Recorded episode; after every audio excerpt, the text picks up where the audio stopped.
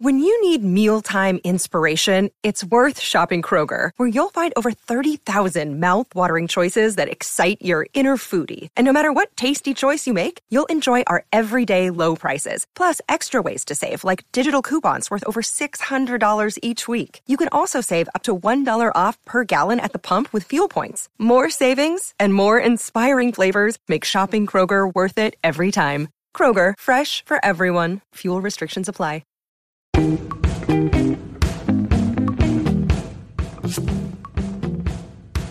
everyone. I'm Rebecca Minkoff, and you're listening to Superwomen. Today's guest is Katia Beauchamp, the co founder of Birchbox. If you haven't heard of Birchbox, they have monthly subscriptions delivered to your door of the newest, latest, hottest samples in beauty.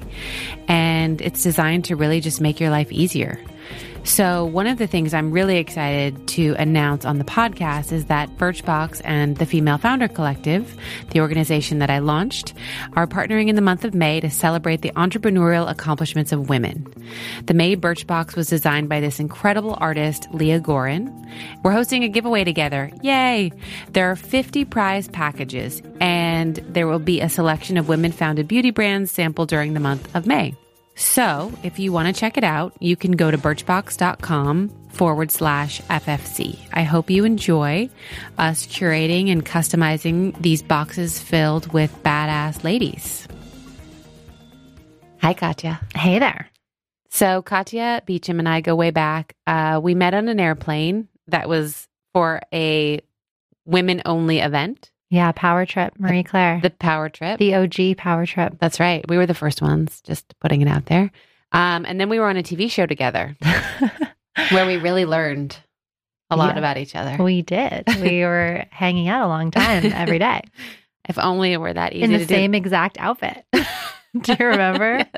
I had to put on that outfit stank a little. So every day for a month, we wore the same clothes. Yes, pretty much. And got our hair and makeup done, which personally cannot handle that every day. No, that was a lot. I felt like after that, I needed to chisel off maybe a good inch of my face. Yes, same. But prior to that, you are the founder of Birchbox. Yeah. Started Birchbox in 2010 officially. Wow. Prior to that, what what was your story? Um, well, way back, I'm from I'm from El Paso, Texas, born in Austin. I moved up to this part of the country when I went to college at Vassar, studied economics, international studies, and Spanish in undergrad. And then I went into real estate finance. I was in commercial real estate investment banking as an analyst for the first three and a half years of my career and decided that I was just feeling the need to work harder and use my brain, use more of my brain. So I decided I would apply to business school and I applied and got into Harvard and knew that I couldn't pass that up. And that's where kind of all of this started because prior to that, I think I just had a very practical view of a career, which is that it was work, it wasn't something I was particularly going to love. My job was to try not to hate it. And I had no concept of entrepreneurship whatsoever. I mean, I obviously knew what the word was, but where I'm from, it's not a career path that people, you know, that seems like natural. Whereas I think when you're in New York City or in, you know, San Francisco, you hear it and you're like, oh, right, right, totally. That could be a thing. But it was not as a part of my me at all. It never occurred to me. Like, what was that aha moment? Yeah, I remember it really distinctly because there's it at Harvard, there's two years of curriculum. One year is a required year where everyone takes the exact same thing. And that first year, they used to have a class called the Entrepreneurial Manager, which is mostly about entrepreneurship and starting companies. And I honestly feel at that point, HBS was much more focused on being practical about entrepreneurship. And that class was focused a lot on the reality, which was failure. You know, we all know the stats that almost every startup fails. And there was just every single story had really, really kind of epic conclusions. And I just remember myself leaning in in a way that I don't think they intended, where I was like, that sounds like a life I want to live. I want to fail daily. you know, I just, I think I had been, I felt so stifled as a young person working and just not knowing what I was capable of that it just struck me that I wouldn't be able to hide as an entrepreneur and that I would have to learn what I could do. And I was just fascinated by that. Like, I just wanted to know what was possible if I was the one dictating the rules. Like, what would my limitations be? When would I meet them? Kind of believing that I would meet them, because all of these stories told me I would, but just wanting to know what they were because I felt like that was such an important part of having a career and imagining at that point, I imagined maybe you can have a career where there's like joy and love and not just this trade off of I have to do this to earn a living. Right. And so you were in business school when you and your former co founder decided to launch something that had never been done before? That's right. We were in business school. We were starting the second year of business school. And our intention initially was just write a business plan. And we thought, what will we write a business plan about? We just noticed that in a time when there was a lot of female entrepreneurs and people talking about disrupting consumer categories geared towards women, that no one was talking about beauty. And that was honestly the first insight. We were like, isn't beauty big? Mm. and neither of us were from the industry. And we just realized, you know, yes, it's massive. It's a $500 billion industry, but it's the fastest growing industry still to the state that's a mature industry. And at in 2010, it was still only 2% sold on the internet. And that was our big aha moment when we, we thought, well, you know, there's clearly a reason no one has figured out how to sell beauty on the internet, but why not us? Why can't it be us that figures this out? And we identified people don't buy beauty on the internet or anywhere for two main reasons. One is that it's really confusing, there's a lot. And we all know that kind of dilemma of if there's too much choice, you might not make one. And then the other reason for beauty was that because there was a lot and because there was this requirement of trying a product before you purchased it, every customer said it. I will you know, I have to try it before I buy it if it's prestige. Um, that was the limitation of the internet. You know, you couldn't smell it. So basically, we said, wow, this is a huge opportunity. We just have to overcome massive volume that's inhibiting choice and trial. And how will we do that? And that's how Birchbox was born. So you decided to sell samples, which yeah. also was a tough thing to convince people like, actually, you're going to sell me your samples. The industry and investors told us many times that that would never work. We went to pitch people and they were like, consumers expect samples are free. This is not happening. But okay, fine, we'll help you with this test. And maybe magic happens. So you had people say no. A lot people say no. Yes, a lot. Uh, so one thing I get told and asked a lot is like, what do you do if people keep saying no? And how did you guys get over that? I think that one of the things that I've learned about myself um, going through the whole experience of starting and running a company is that there's just something about me where I didn't hear the no. I mean, obviously, I heard the word no, but I really didn't take it as no. I was like, I'm getting to you. like, this is working. I'm wearing you down. It's almost this blinders. I'm sure you felt it too when you started your company, like all of this adversity, but you choose to see that it's possible. And I remember when people said no, my immediate thought was, I didn't sell that right. Right. Like it definitely wasn't that it was a bad idea. Right. I immediately was like, I have to figure out how to sell this better. So I became consumed with like listening to the no and what were they saying no to and what was the opposition. And it was obviously very different for an investor than for somebody who's running a beauty brand.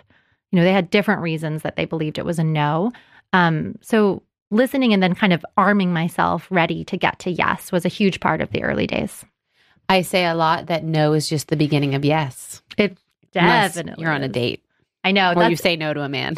literally, my team used to joke that no means yes with Katia, but except for on a date. Yeah. Yeah. I, I, we do these quotes on our Instagram and I put that on my Instagram once and the backlash was astounding. I'm was sure like, they didn't. You're enabling rape. Right. That's Sexual, not what we meant. No. not what we meant.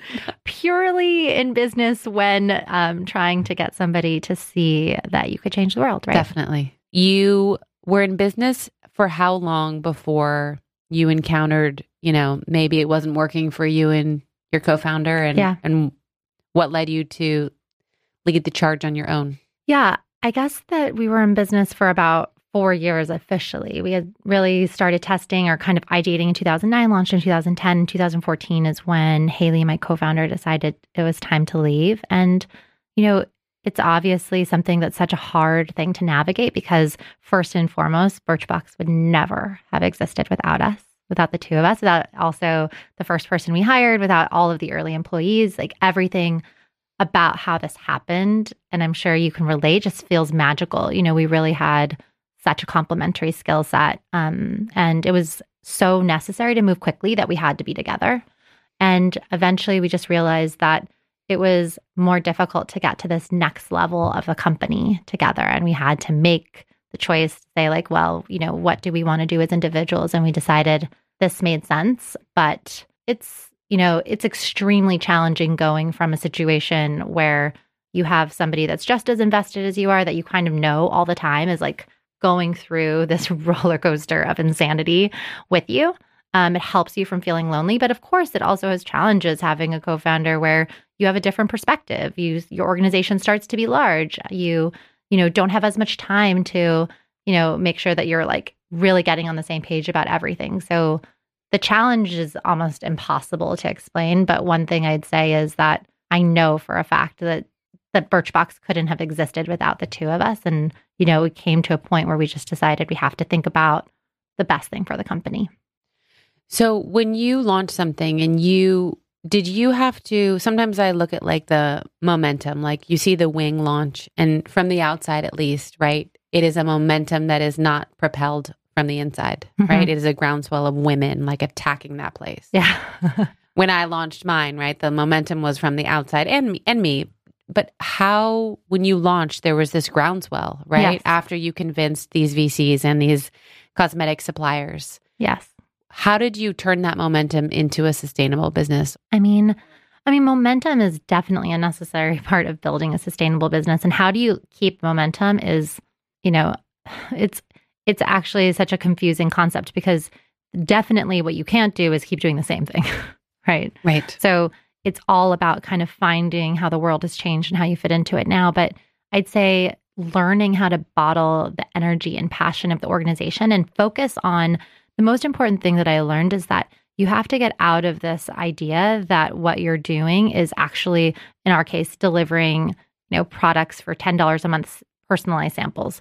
You have to understand what's at the actual like underlying insight, which for us is that the everyday woman consuming beauty is not a priority of the industry. The industry prioritizes and obsesses over women who are obsessed with beauty, but the majority of us just have a casual relationship and want it to be more delightful to discover beauty.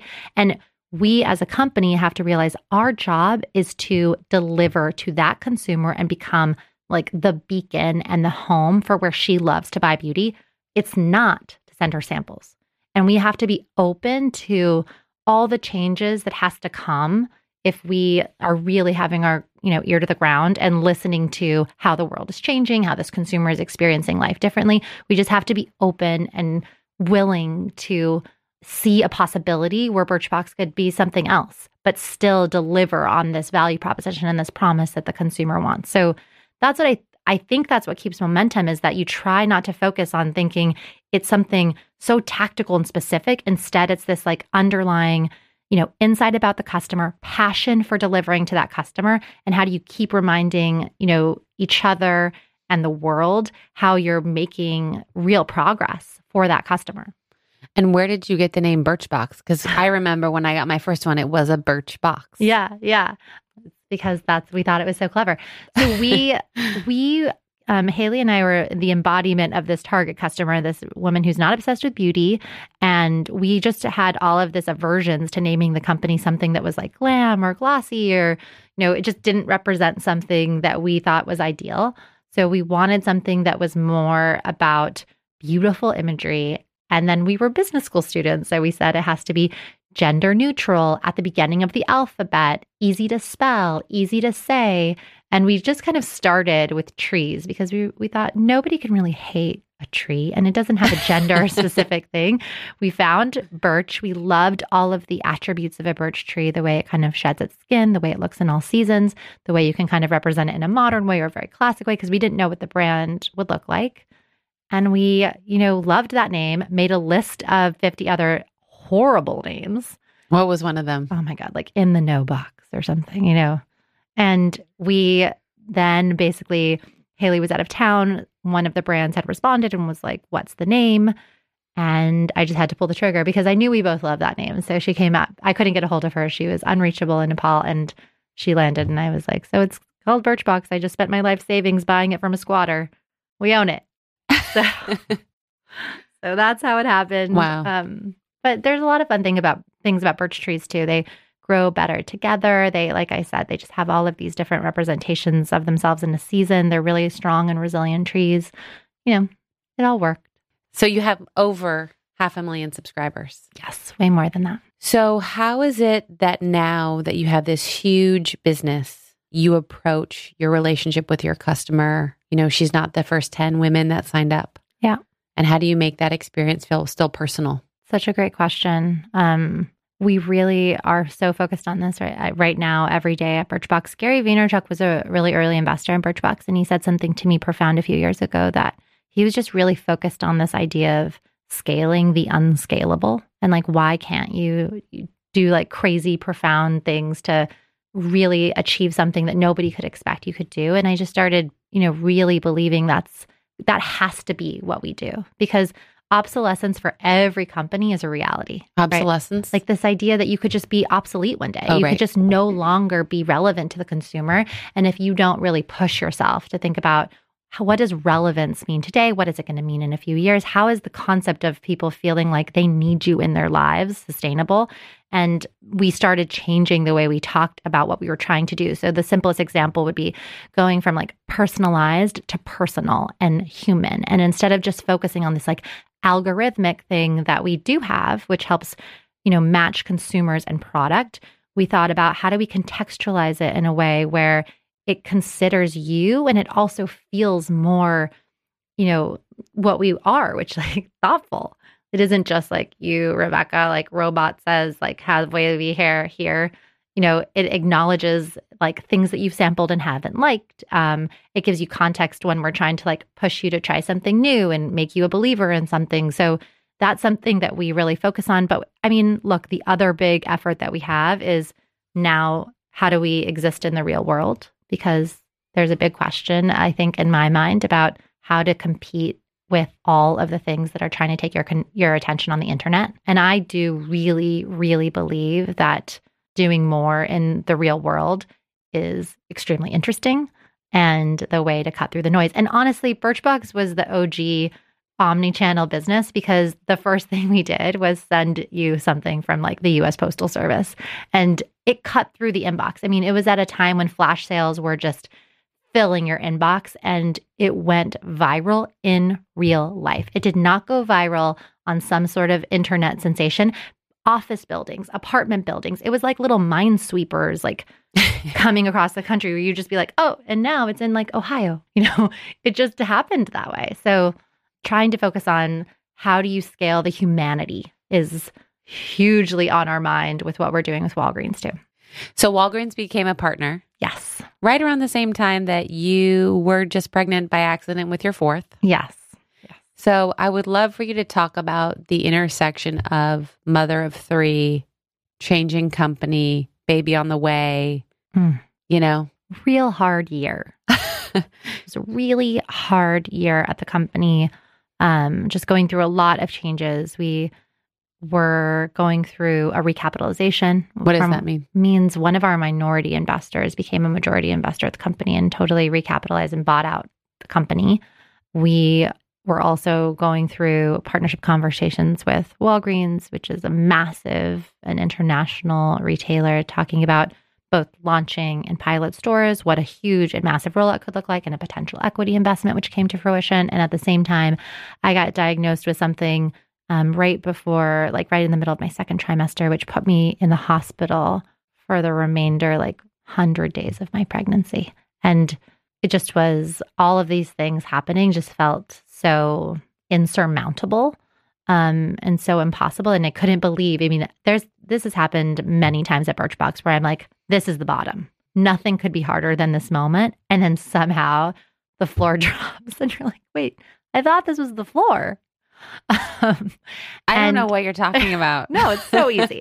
um, and this was definitely one of those moments where I like just couldn't believe it. I mean, I just remember having like one of the hardest days I've ever had at work and then taking a pregnancy test and being like, no way. And then later that day being like, wait, what? I'm three months pregnant? How did anything survive in my body given the amount of stress that is happening right now? And I just, all of these things just felt like unreal. And then, of course, having to navigate and kind of, you know, really get the company to this new and exciting opportunity without being able to be there myself, which I know is when I'm at my best, was very challenging, but it happened. So, one thing that struck me about you as very inspiring was throughout this whole time, you were incredibly positive. Even if you were like crying, you were still smiling. Where did you find that strength from? I think, you know, throughout all of this experience, like whether it was just the regular roller coaster hardships of starting a company or this like very specific thing that came with a health matter, I do just feel incredibly lucky. Like, what an effing privilege to get to try to change people's lives. And I still can't believe it. I mean, I told you I spent most of my life just assuming my career would be, you know, boring at best. And the fact that, you know, we had this fortune of coming at this intersection and this moment in time where Birchbox could come to fruition at such scale so quickly. And then I just had this realization that as a woman, it's my like duty to see this through as far as it can go because so few people, so few women get the at bat to try to kind of change the expectations for women, change the trajectory that I like have to swing, have to swing hard, and I have to expect that I'm going to like strike out a bunch and have to come up to bat again. And so that just became like a part of what I expected. And I saw, I really do see just the privilege in it. The privilege in getting to try is real. So few people get to even have a chance to change the trajectory of their lives and the lives of other people. And very important to me, the lives of women and the careers of women. And I just realized like that is so special. I'm so lucky. I need to focus on that. At the same time, I have three really healthy kids, a husband who's been so amazing, supportive, loving, romantic, facilitating this crazy career. If I can't feel gratitude, like screw me, like that's ridiculous. I have to be able to see how blessed and wonderful this life is, even when it comes with like days where the floor drops out, you know? Wow. And you have a beautiful baby girl. Now I have my first girl. And I honestly, she just seems so smart and so strong. And, and she seems like she has so much gratitude. We went through a lot bringing her to this world. And I know I'm projecting because she's a tiny baby, but the way she looks at the world and her ease of smiling, I'm like, she actually feels grateful to be here. And Ugh. what better thing is there? Nothing. Yeah. Gratitude. I think, I think having more of it and just walking around feeling like today is a good day. And, you know, no matter what, it is a good day. Right. We're healthy. We're able to try. Like that is a great day. Being able to try is a great day. And, and, you know, I think you learn really quickly that if, as an entrepreneur, if you live for arbitrary milestones, it is not a life. No. You got to live for the like everyday wins of watching someone's whole career trajectory change or learning something really hard for, you know, the 10th time and it really sticking. Um, and you have to live for the everyday. Otherwise, it is no life. It is no life. Agreed. I recently called you about working together mm-hmm. on something with yes. Female Founder Collective. Do you want to tell, you want to share what we're doing? Yeah, sure. So in May, we are doing a collaboration where I hope what you feel we're going to help launch this idea of what Female Founders Collective is, which is your brainchild of helping consumers know really easily how they can support women. So we're going to help tell the story of the companies that are part of it and you. And um, I think it's so smart because you know this, but consumers want to have more transparency in what they're doing and what they're how they're voting with their dollars. And you know, I'm very excited that Birchbox is going to be a part of it for the long haul, but launching with our May box. That's right, bitches. It's going to be so cool. And how do they sign up for these boxes? Birchbox.com. You can sign up now and you'll get the May box in May. So, as a mom of four, what are some of the things you've learned that helps you get by as a working mom of four? I feel like I've learned so much as a mother that is so um, related to being a manager and running a business. The example that I think of it came to mind immediately was when I was first sleep training my twins. And obviously, people have different philosophies on sleep training, but I remember having this moment of realization it's so hard to hear your babies cry. It's so, so hard. Where I realized that going and comforting them immediately was doing so much more for me than it was for them. Because honestly, it just made me feel better that I didn't have to hear them cry. It made me feel like awesome that I can comfort them and give them hugs and that makes them feel better. But it really didn't help them feel like they were okay long term. It was this band aid, this like short term band aid, which is not smart. And I started equating it to this realization that people at work would come to me and ask me a question, and I would give them an answer immediately. Entrepreneurs, if anything, we got answers. It's not because we have perfect information. We have opinions. That's how this all started, right? and so if someone asks you a question, natural inclination is answer. Very subjective answer, but still. And I started realizing that it was taking away this agency from my team um, to give them those answers instead of like giving them the other question or pushing them to kind of come to something themselves and and get to a place where they thought through good or bad. Um, it was a very short sighted way of operating, very much about making me feel good. Ah, they had a question. I solved the problem. I gave them an answer. That felt so good. But really, it was leading to long term problems of being a bottleneck in the company, having everybody have to like come to me, right? And also taking away their agency, taking away like agency is a really important part of your team feeling passionate about what they're doing, right? Like feeling empowered, feeling like you are meeting yourself, you are pushing yourself to these limits. That is a hugely important part of feeling motivated to do the impossible. And that is what it takes to succeed at a company today is motivation to do the impossible. So I remember going through that experience of sleep training and having this aha moment of saying, you know, I need to think long term about how these kids are going to get to understand that they're okay. They're okay and that they I can't just do this for me feeling good that I am the source of comfort all the time. They have to understand that like they're okay. I am here in the world, but they don't have to like see me every single time the little squeal comes out of their mouth. But it was, you know, those things are really hard to like keep momentum with. There are definitely times you want to just say like, screw it and just snuggle your babies. And you should do that too. I did that last night. We ended our week week long sleep training attempt I was like, you're just going to come back in the bed. That's how that's going to go. I, you have to be able to be flexible in totally, all of this. Totally. I definitely believe that. I also missed him. I was like, I don't see him enough. And this is my only time that I get to see him. Oh, so I feel that way screw every it. time. Yeah. And people, I mean, when my baby wakes up in the middle of the night, I am like, hi there, baby girl. I'm excited to see you, but also tired. So I like to ask all my guests, what is one thing that we would be surprised to know about you? It can be personal, it can be clinical, it can be work related. One thing that would be surprised to know about me. It's not Googleable. Right.